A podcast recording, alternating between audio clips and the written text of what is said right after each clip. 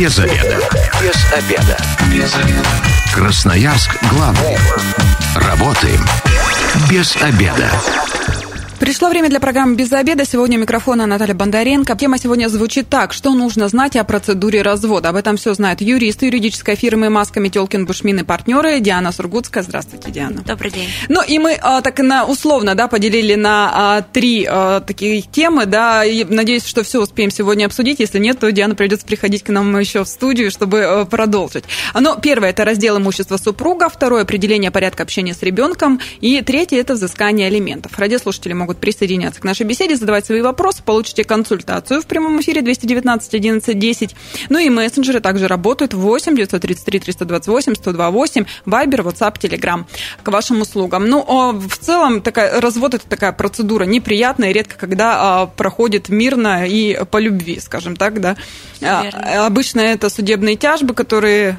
Сколько вообще длится средняя процедура развода? Есть э, примерно в Красноярске, да? Если мы говорим просто о разводе, о расторжении брака между супругами, то во внесудебном порядке через органы ЗАГС примерно будет а, вся процедура длится около месяца-полтора. Если это судебный порядок, и мы не делим имущество, не разбираемся в вопросах, связанных с детьми, то примерно 3-4 месяца, но все будет зависеть от нагрузки судьи. Ну, а если а, уже там идет что-то посложнее, да, с детьми связано? Годами. Год, годами? Годами. Но при этом а, давайте тогда начнем а, вот, вот такой, на вашем личном опыте, а, как часто красноярцы вообще прибегают а, к разделу имущества через суд? Как часто они не могут мирно договориться? К сожалению, достаточно часто. Если ко мне приходит на консультацию, я вижу возможность мирного урегулирования спора, то я не возьмусь за этот проект. Я сначала э, им предложу договориться, пойти к нотариусу, заключить соглашение о разделе имущества. Если уже не получается, если это 100% война между супругами, тогда обращайтесь ко мне, и мы с вами будем все делить в судебном порядке. Потому что я всегда за мирное урегулирование спора. Это в разы дешевле, это экономит нервы всем. Нервы, деньги, время. Это колоссальные ресурсы, которые необходимы всем, поэтому я всегда за экономию этих ресурсов. А бывает такое, что поделили имущество, а потом передумали и еще раз пошли в суд заново его переделить? Нет, к сожалению, такого не бывает. Обратную силу уже не имеет. Ну, то есть все, как решили, то есть тут нужно однозначно выключать все эмоции, трезво и здраво подходить к этому вопросу. Да, но зачастую людям только-только на стадии развода, которая находится, очень сложно отключить все эмоции, поэтому и в судебном порядке, и в суде, и в судебных заседаниях а на суд выливается все, что только можно. На суд, на представителей.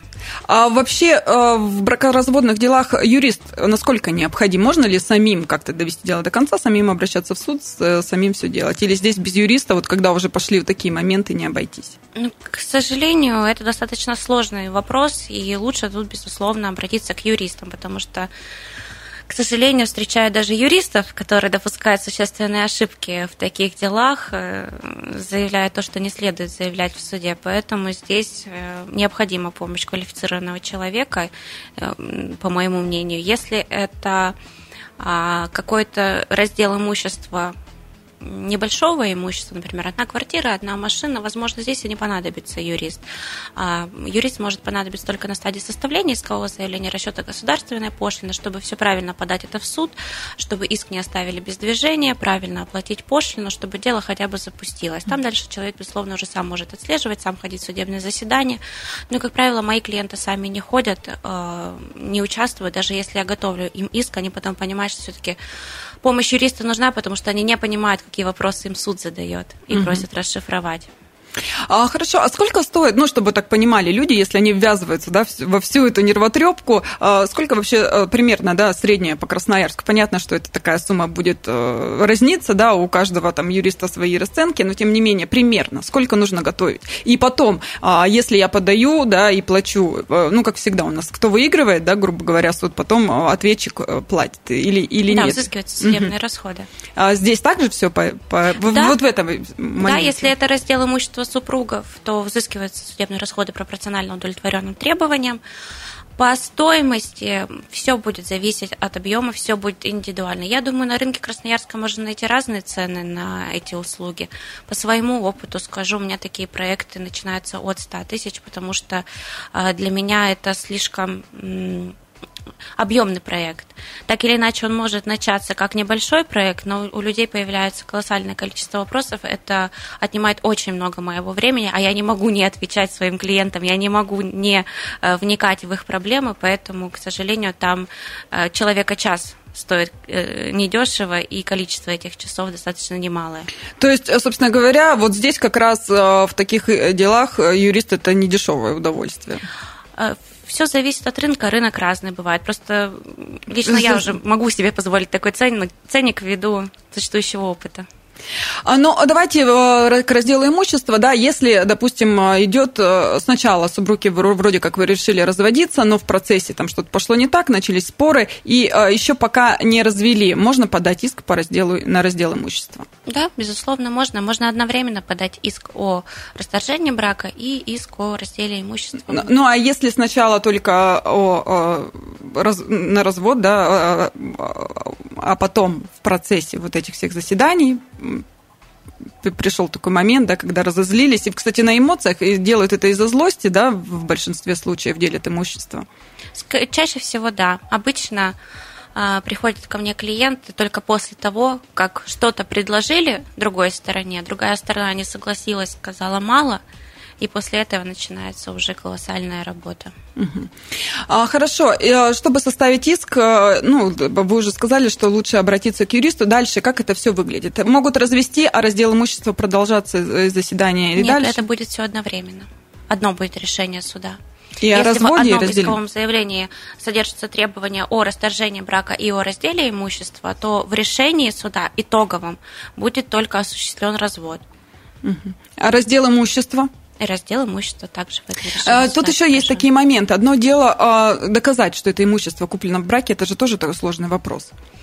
На самом деле существует презумпция о том, что если имущество приобретено в период брака, то оно является совместным имуществом супруга. А тут уже время доказывания а, лежит на человеке, который считает это личным имуществом, ему следует доказать, что это не совместно нажитое имущество супругов.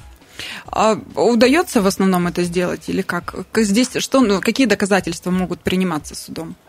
А, есть категория имущества, которое является личным. Если я вижу, что оно не попадает под категорию личного, мы с клиентом сразу обговариваем, что давайте будем честными, это совместное, давайте его признавать совместным, и давайте думать, кому оно будет передано, и какую компенсацию кто получит за счет переданной части этого имущества.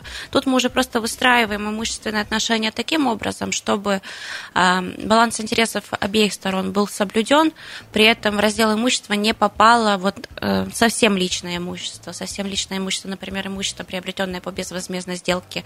Например, если супруги э, в период брака подарили машину, подарили квартиру или она получила наследство, то это имущество, которое было получено по безвозмездной сделке, является ее личным, и, она, и это имущество не подлежит даже разделу. Супруг не имеет права на него претендовать.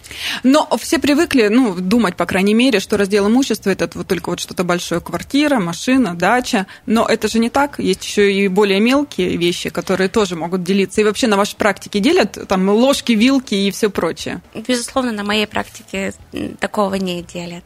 Как бы я не встречала даже клиентов, которые ко мне обращались за консультацией, таких людей, которые готовы уже делить вилки, ложки, столы и прочее, нет. Но, Все-таки это всегда крупное имущество. Но вообще в теории это же тоже можно делить? В теории, безусловно, надо будет доказать факт приобретения этого имущества, например, чеки, а, договор купли-продажи на диван и так далее. То есть, э, ну, я думаю, что если диваном пользовались какой-то определенный период времени, доказать это тоже будет сложновато. Ну, если сохранился чек и в чеке указано о том, что он приобрет, этот диван приобретен в период брака, он будет подлежать разделу. Но стоимость имущества, которое подлежит разделу, будет определяться на момент раздела, не на момент покупки, а на момент раздела. Для этого проводятся оценки специализированных организациях, либо по ходатайству одной стороны назначается судебная оценочная экспертиза, в которой устанавливается стоимость каждого объекта, исходя из которой суд уже осуществляет раздел. То есть, если вы диван даже покупали там за 150 тысяч и больше, то, о, пользуясь им какое-то время, понятно, что он станет дешевле. Здесь стоит подумать, нужен... Да, утрата товарной стоимости, безусловно, поэтому надо его оценить. Есть еще такие моменты в жизни, да, и все мы о них знаем, что иногда, а, допустим, были в браке а, супруг или там супруга машину продали, вроде как все э, хорошо, uh-huh. да, у них она была куплена э, совместно, ну и на момент развода оказывается, что а, или там переоформили просто на маму, ну там не знаю по каким причинам. Э, на момент, когда разводятся, оказывается, что вроде как и машины-то нет, но по факту она есть просто на другого человека оформлена. Здесь можно как-то доказать или вернуть эту сделку, расторгнуть, да, если второй супруг может сказать, я не согласен был с продажей, давайте ее делить.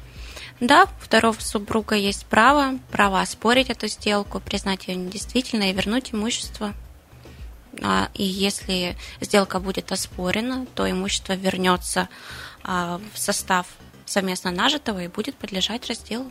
То есть здесь э, такое тоже возможно. Механизмы защиты имеются, безусловно. Сложно ли доказать, если, например, также, э, ну, возможно, там квартира была э, куплена в браке, но чтобы в силу различных обстоятельств ее, например, также оформили на родственников или там на друзей, а можно как-то будет доказать, что эта квартира все-таки там куплена со совместных денег, что она была куплена в браке, и неважно, на кого она оформлена. А вот это уже достаточно сложно, потому что если изначально имущество было приобретено не на супругов, ни на одного, ни на другого, без разницы, то на практике очень сложно доказать, что это имущество вообще подлежит а, разделу, является совместным.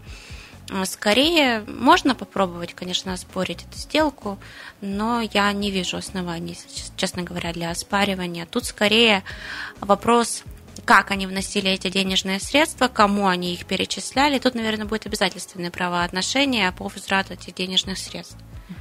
То есть э, получается, что э, здесь сразу совет красноярцам. Э, если вы живете в браке, надо сразу думать на будущее. Да? Возможно, когда-то наступит этот момент, не дай бог, да, когда придется делить. Тогда лучше как эту сделку сразу оформить, если на кого-то другого составить какое-то, не знаю, соглашение, оно будет или расписку, и оно будет иметь юридическую силу потом. Ну, скорее всего, не будет. Вот тут вопрос будет денежных средств. Поэтому если красноярские, красноярцы уже находятся в браке, то я всегда рекомендую рекомендую составлять брачный договор. Самая, на мой взгляд, прогрессивная вещь в этом мире – это брачный договор. Рекомендую при заключении брака всегда его заключать с такой формулировкой. Условно, тот, на чье имя записано имущество, того и личная собственность. Например, Супруги купили квартиру, вложили денежные средства пополам, оформили по долям. Одна вторая ей, одна вторая ему. Все, это дольки личные. Либо э, купили машину, оформили на супругу. Это ее личная машина. Э, э муж занимается предпринимательской деятельностью. Э, приобрел долю в обществе, доля его также будет личным имуществом. Поэтому я считаю, э, брачный договор – на стадии, когда еще нет никакого имущества, это отличная вещь. Многие, а, да и мои подружки даже говорят, ну как же, мы это же любовь, мы же вместе навсегда. Это любовь, да, мы как же, же не собираемся разводиться. Я говорю, я все понимаю, но береженного кое-кто бережет, поэтому лучше подстраховаться. Всякое в жизни бывает. Но потом я обычно говорю, знаешь, вот если ты веришь во все такие вещи, э, любовь, долгие отношения и прочее, вот представь, что твоего Васю приворожит какая-нибудь Маша, уведет твоего Васю, и будешь ты сидеть а, у разбитого Со своей корыта, да, ни с чем грубо говоря. Поэтому подумай о себе сразу, подумай о нем сразу. Это поможет, кстати, сохранить э, денежные средства на бракоразводном процессе, э, а именно разделе, на разделе имущества. Это поможет сохранить вам нервы, как минимум. Поэтому брачный договор – совет на века.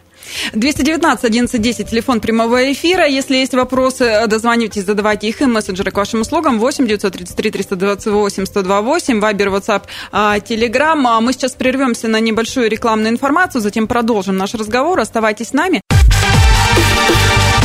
Без обеда. Возвращаемся в студию программы «Без обеда». Напоминаю, что сегодня у микрофона Наталья Бондаренко и э, вместе со мной юрист юридической фирмы «Маска Метелкин Бушмин партнеры» Диана Сургутская. Еще раз здравствуйте. Еще раз здравствуйте. И мы обсуждаем, что нужно знать о процедуре развода. И вот э, первая тема, которую мы затронули, раздел имущества супругов. А, здесь э, у меня еще несколько вопросов, да, то, что мы не успели обсудить в первой части. Кстати, радиослушателям напоминаю, что можете присоединяться к нашей беседе, задавать свои вопросы. 219 11 10 это телефон прямого эфира и мессенджеры Вайбер, WhatsApp, Telegram 8 933 328 128. Свои вопросы присылайте. Если есть э, в браке э, дети, то тогда имущество э, как делится? Учитывается количество детей, допустим, если они остаются с матерью, большая часть получает имущество? Как правило, не учитывается. Дети никак не влияют на имущественные отношения супругов. Безусловно, есть исключения.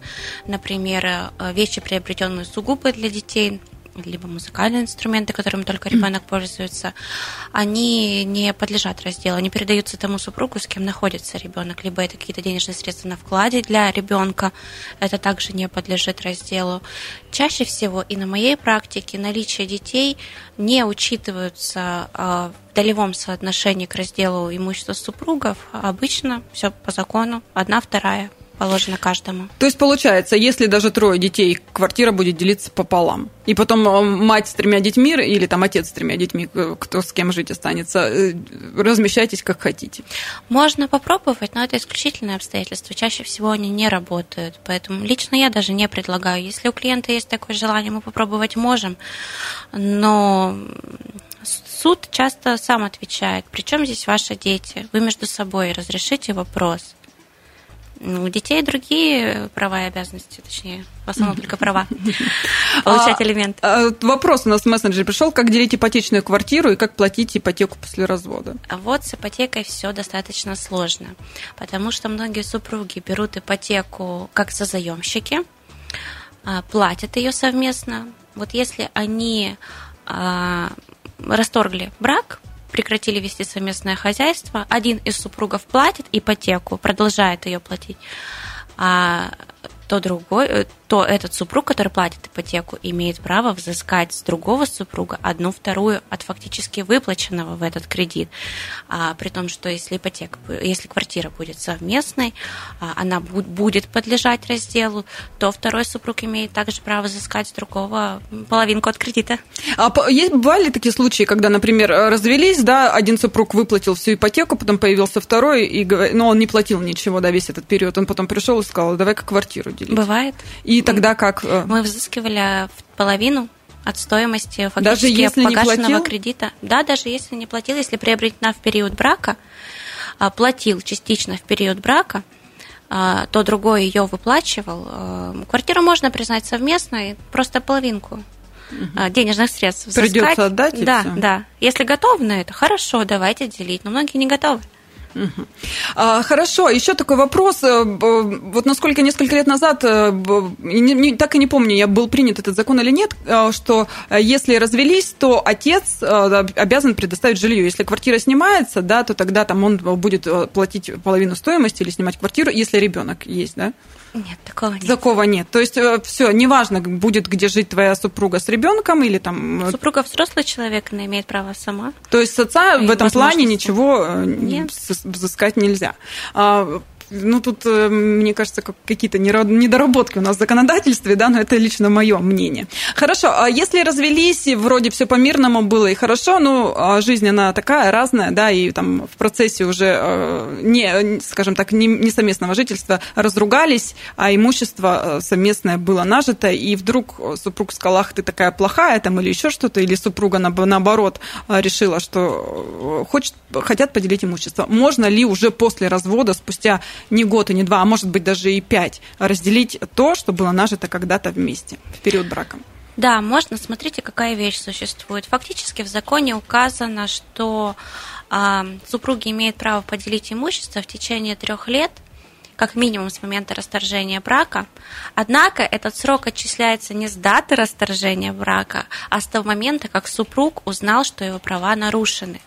А когда супруг узнал, что его права нарушены, тут вопрос большой. Я и через 10 лет могу узнать, что мои права нарушены. Например, я все время пользовалась этой машиной, он взял ее и забрал. Нарушил мои права? Нарушил. Я пошла в суд делить эту машину условно.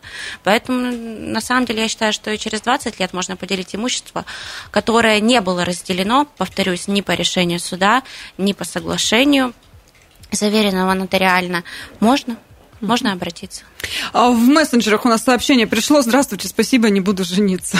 Вот, вот такой вывод а, человек сделал после того, что он, мы рассказали, собственно говоря, о разделе имущества а, после развода. А, еще есть сообщение. Суд принимает во внимание причину развода. Если, например, в суде предоставляется доказательство измены, второй супруг получает получается пострадавшая сторона или нет. То есть ему будет что-то больше, как компенсация морального нет. вреда? Нет. То есть здесь неважно, по какой причине расторгается брак. Нет, какие бы моральные причины не были, суд не волнует этой причины зачастую. Суд смотрит, какое имущество было, сколько оно стоит, и поделим. Все. Никаких эмоций, только э, Нет, ну некоторые факты. судьи, конечно, любят эмоции, они прям сидят и слушают, какая Санта-Барбара разворачивается, кто там враг, кто не враг. Это очень интересно бывает, но эмоционально тяжеловато. Ну, а давайте переходить к следующей, да, нашей подтеме определения порядка общения с ребенком. Здесь красноярцы часто прибегают к юристам, чтобы решить этот вопрос. Да, обращаются. Не скажу, что очень часто, а, но бывают. А почему причины, на ваш взгляд, какие? А, не могут э, найти общий язык? Чаще всего, да, это конфликт между родителями. Мама или папа запрещают видеться с ребенком. Э, это не нравится другому родителю, и он, безусловно, хочет видеться со своим ребенком. Но не каждый человек у нас, конечно, обладает такой сознательностью, многие даже если не дают видеться, да, ладно. Но есть сознательные родители, которые действительно жаждут общения со своими детьми. Они э, прибегают, просят, Диана, давайте что-нибудь сделаем, она мне не дает общаться с ребенком. Здесь суд учитывает мнение ребенка. Может быть, э, ну, там, ребенок, не знаю, сам не хочет общаться с папой, ну, в силу там, или с мамой, в силу каких-то там обстоятельств жизненных. Официально суд обязан учитывать мнение ребенка, когда ему исполняется 10 лет, но неофициально суд это может делать в любом возрасте. С 6 лет он вправе пригласить ребенка в суд по моей практике. И такое а бывает у нас? Э, бывает, приглашают. Правда, все выходят, суд наедине с ребенком, спокойно разговаривает, чем ты занимаешься, какие у тебя увлечения. Отвлеченные вопросы, да? когда надо свое что-то спрашивать. Да, а если ребенок э, совсем маленький, там 2, 3, 4 года, то органы опеки выходят, когда на осмотр жилища, они беседуют с ребенком. А, если это какие-то острые вопросы, а, острые вопросы возникают в судебном заседании, то мы проводим психолого-педагогическую экспертизу, где психологи выявляют отношение ребенка к маме, к папе, к бабушке, к дедушке, также как формируют ли родители негативный образ кого-то из них у ребенка и обладают ли, каким типом воспитания обладают родители. Много вопросов поднимается в этой экспертизе. Это помогает суду а, сориентироваться в вопросах определения порядка, определения места жительства ребенка. Но это, наверное, самые тяжелые да, дела, когда уже детей касается. И их да, это самые это тяжелые дела, особенно когда уже есть обеспечительные меры, когда подаешь иск об определении э, порядка общения с ребенком, можно подать заявление о принятии обеспечительных мер и установить временный порядок общения с ребенком, пока не будет вынесено решение суда итоговое. И вот у нас уже есть эти меры, а мама все равно не дает. А как папе защититься? Папа приглашает приставов. Угу. А, картина бывает страшная. Ребенок плачет, говорит, отпусти меня к папе. Мама не хочет. Приходят приставы, люди в форме, ребенок пугается. Но ну, это страшная вещь. Не рекомендую никому так делать. Давайте решать вопросы дружно и а, мирно. Э, дай бог, чтобы так всегда было. Да? А, в мессенджере вопрос пришел. Добрый день. А как делятся животные при разводе? Животные это тоже имущество, они также будут подлежать оценке. То есть получается, если хотите разделить там кошку или собаку, да, э, здесь так же как с ребенком время общения с собакой определяется. Бывает а, такое? Нет, такое не бывает. Это все-таки не как с ребенком, это имущество. То есть кто-то с кем-то будет жить, да, кто-то, да. если это покупалось, там, должен будет выплатить половину стоимости. Да, особенно если это собака какая-нибудь дорогой породы, которая стоила 150 тысяч рублей, безусловно, это она будет тоже подлежать разделу. И в Красноярске такие дела бывают? Э, в Красноярске, вот на моем опыте еще животных не делили, но слышала о таких делах у коллег из других городов в Краснодарском крае ну, достаточно редкое явление. Время программы у нас к концу подходит. Про алименты давайте э, хотя бы вкратце. Если, опять же, развелись э, вроде как мирно, да, через какое время можно подать на алименты? В любое время. То есть здесь тоже нет никакого... Пока ребенку не исполнится 18, а если исполнилось 18, попробовать за предыдущие три года подать, при условии, что э, родитель, который претендует на получение алиментов на ребенка, предпринимал меры к получению этих алиментов. Например, писал письма, претензии, перечислил мне алименты, а другой супруг не реагировал. Но это надо доказать, это труднонаказуемая категория.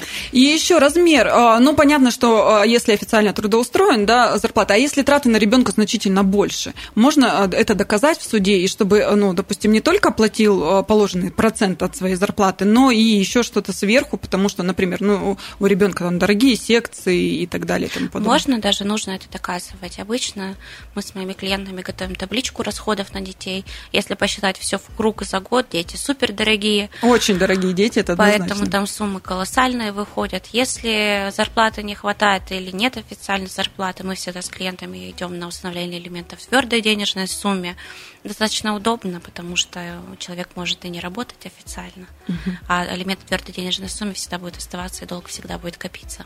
В мессенджере вопрос, да, у нас э, заключительный на сегодня. А если э, физически э, ответчик, да, грубо говоря, не может выплачивать эту сумму? У него будет висеть эта задолженность до конца жизни. Ну, не до конца жизни, конечно. Будет висеть эта задолженность, задолженность копится, пока, пока ребенку не исполнится 18 лет. Он может обратиться э, в суд с иском, с требованием освобождения от оплаты алиментов, но он должен доказать, что он физически не имел возможности работать даже в это время. Например, он болел очень сильно, еще какие-то вещи. Там уже как суд решит. А так задолженность будет висеть, пока ее приставы пока в приставы не вернут исполнительный лист взыскателей. А, ну, Диана, вкратце мы так рассказали, да, красноярцам. Понятно, что тема обширная. Лучше обращаться все-таки э, на личные консультации, да, а, к юристам, которые расскажут, как правильно поступить в той или иной ситуации. Ну, такой совет общий красноярцам дадите? Да.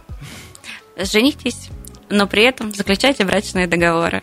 А если разводитесь, все-таки ищите общий язык, мы все люди должны да. уметь договариваться. Я повторюсь еще раз, это сэкономит вам время и деньги. Спасибо большое. Я сегодня говорю Диане Сургутской, юристу юридической фирмы «Маска Метелкин Бушминный партнер». С вами была Наталья Бондаренко. Эта программа через пару часов появится на нашем сайте 128.fm. Эм. Если что-то пропустили, то обязательно переслушайте. Я напоминаю, если вы, как и мы, провели этот обеденный перерыв без обеда, не забывайте без обеда, зато в курсе. Без обеда.